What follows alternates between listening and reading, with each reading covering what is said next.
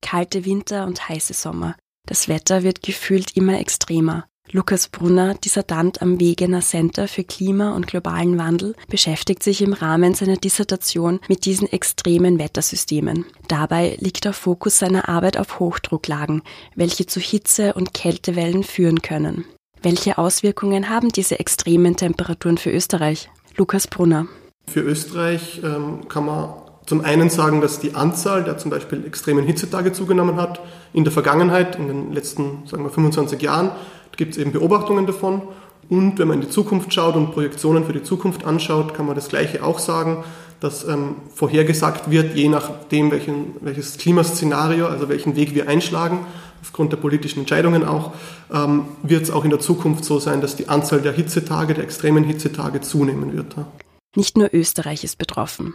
Studien schätzen, dass der ökonomische Schaden aufgrund von der Hitzewelle im Jahr 2010 allein in Russland rund 10 Milliarden US-Dollar betrug. Aber nicht nur die Wirtschaft ist betroffen. Besonders bei alten und jungen Menschen kann es vermehrt zu Todesfällen kommen, wenn es in der Nacht nicht abkühlt und es für den Organismus keine Erholungsphasen mehr gibt. Was kann man gegen solche Hitzewellen unternehmen? Lukas Brunner. Gegen die Hitzewelle an sich lässt sich natürlich schwer etwas tun. Man kann versuchen, sich anzupassen im Sinne der Auswirkungen der Hitzewelle. Und auch dann in, vor allem in den großen Städten, wo es eben wenig Möglichkeit gibt, jetzt mal zum Beispiel baden zu gehen oder sich sonst irgendwie irgendwo zu erholen, hat es zu extrem vielen zusätzlichen Todesfällen geführt. Und da war auch ein Problem, dass es politisch überhaupt keinen Notfallplan gegeben hat. Und nach 2003 ist dann in verschiedenen großen europäischen Städten sind dann Hitze-Notfallpläne entwickelt worden. Das heißt, verschiedene ähm, Systeme, wie man Leute dazu bringt, dass, dann, dass sie dann irgendwo hin, hingehen können, was etwas kühler ist. Das Beispiel Klimaanlagen in Krankenhäusern.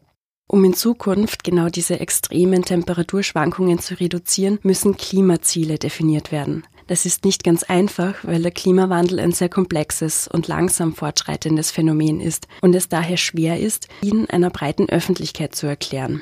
Zudem gibt es viele widersprüchliche Standpunkte und Interessensgruppen. Deswegen ist es sehr wichtig, dass sich jeder und jeder Einzelne bewusst mit dem Klimawandel auseinandersetzt und seinen bzw. ihren Teil dazu beiträgt, ihn abzubremsen. Für den R-Campus der Grazer Universitäten, Theresa Tschuk.